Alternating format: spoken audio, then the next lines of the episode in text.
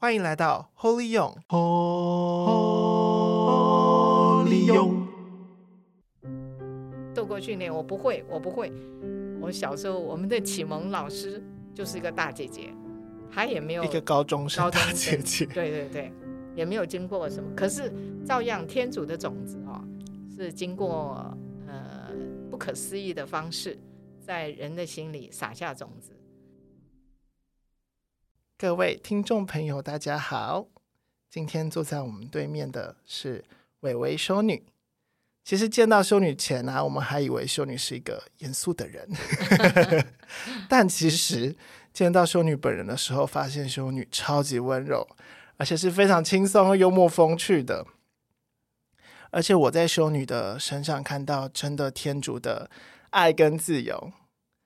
嗯，今天就让我们一起来认识修女，听听修女跟耶稣的故事，以及听听修女是来自哪些感动，想要服务呃弱小的兄弟姐妹们。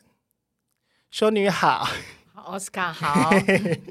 所以修女啊，你为什么想当修女？哎，这句 话一开始就 就问问到这么重点，对不对？就是，而且好像 要。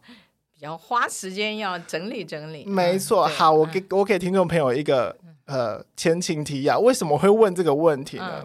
因为其实修女在服务很多就是有关于移工移工相关的议题，嗯、一些他们亲自的需要的陪伴跟聆听，其实修女是会亲自去陪伴的。对，之前我在出访修女的时候，我就想说，要来自多大的热情，嗯、一个人才愿意去做这么多被看不见的事情。这么多需要热情、体力、精神、爱德、性德、望德各种的事情。嗯，我那时候就问了修女：“你到底为什么想当修女啊？” 后面的答案真的是很令人惊讶。你惊讶的是哪一段啊？来，修女就开始说吧。你为什么要当修女？起初为什么你会认识这个信仰？哦，其实也是很特别，因为我爸爸妈妈。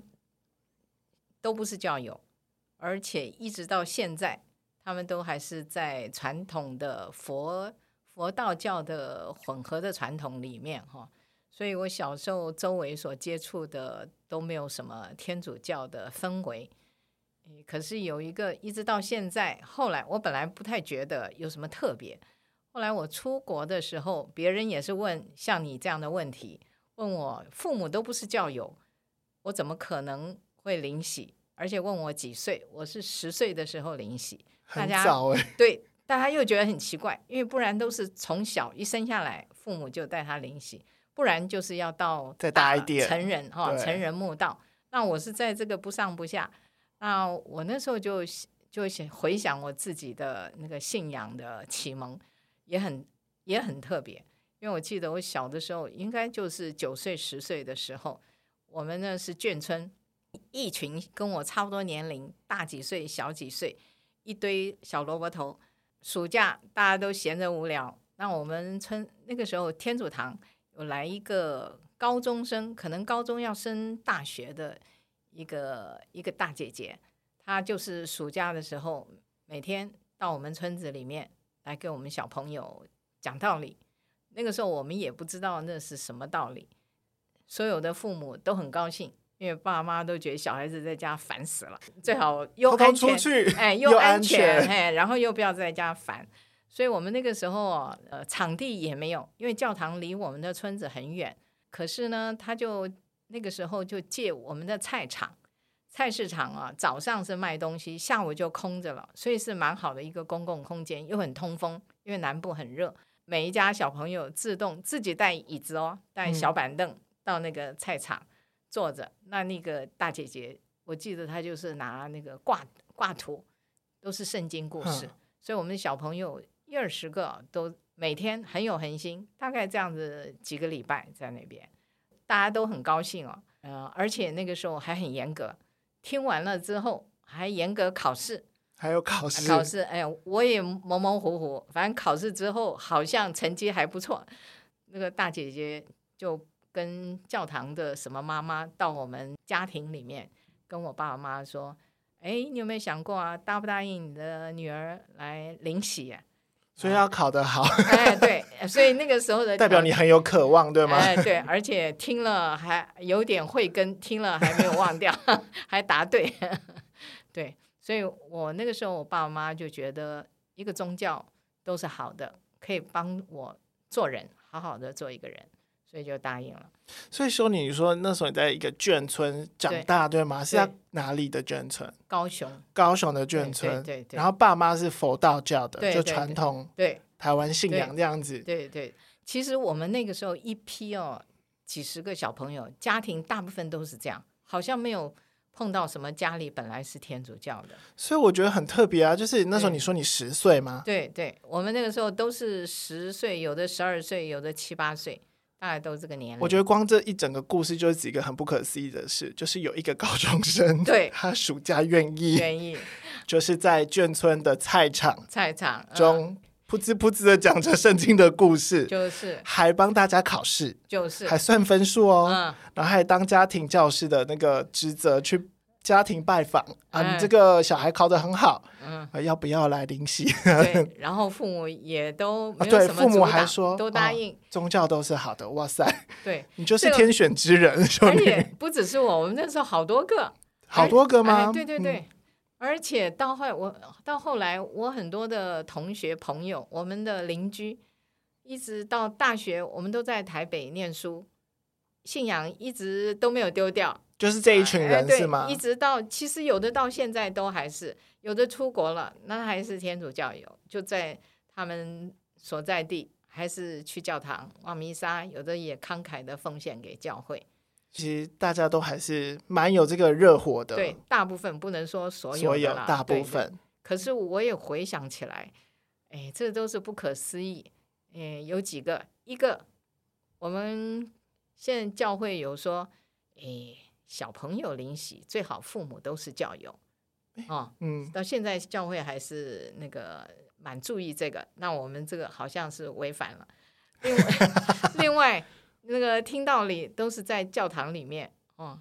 我们呢是在一个菜场，菜场，所以我这讲给外国人听，外国人都说哇，你们这个很先进哎。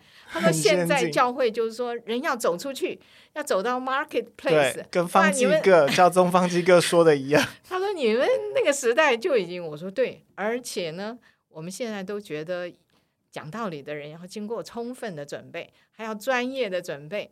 然后现在很多高中生。他如果教会邀请，他说：“哎呀，我没有受过训练，我不会，我不会。”我小时候，我们的启蒙老师就是一个大姐姐，她也没有一个高中生大姐姐，对对对，也没有经过什么，可是照样天主的种子哦，是经过呃不可思议的方式，在人的心里撒下种子。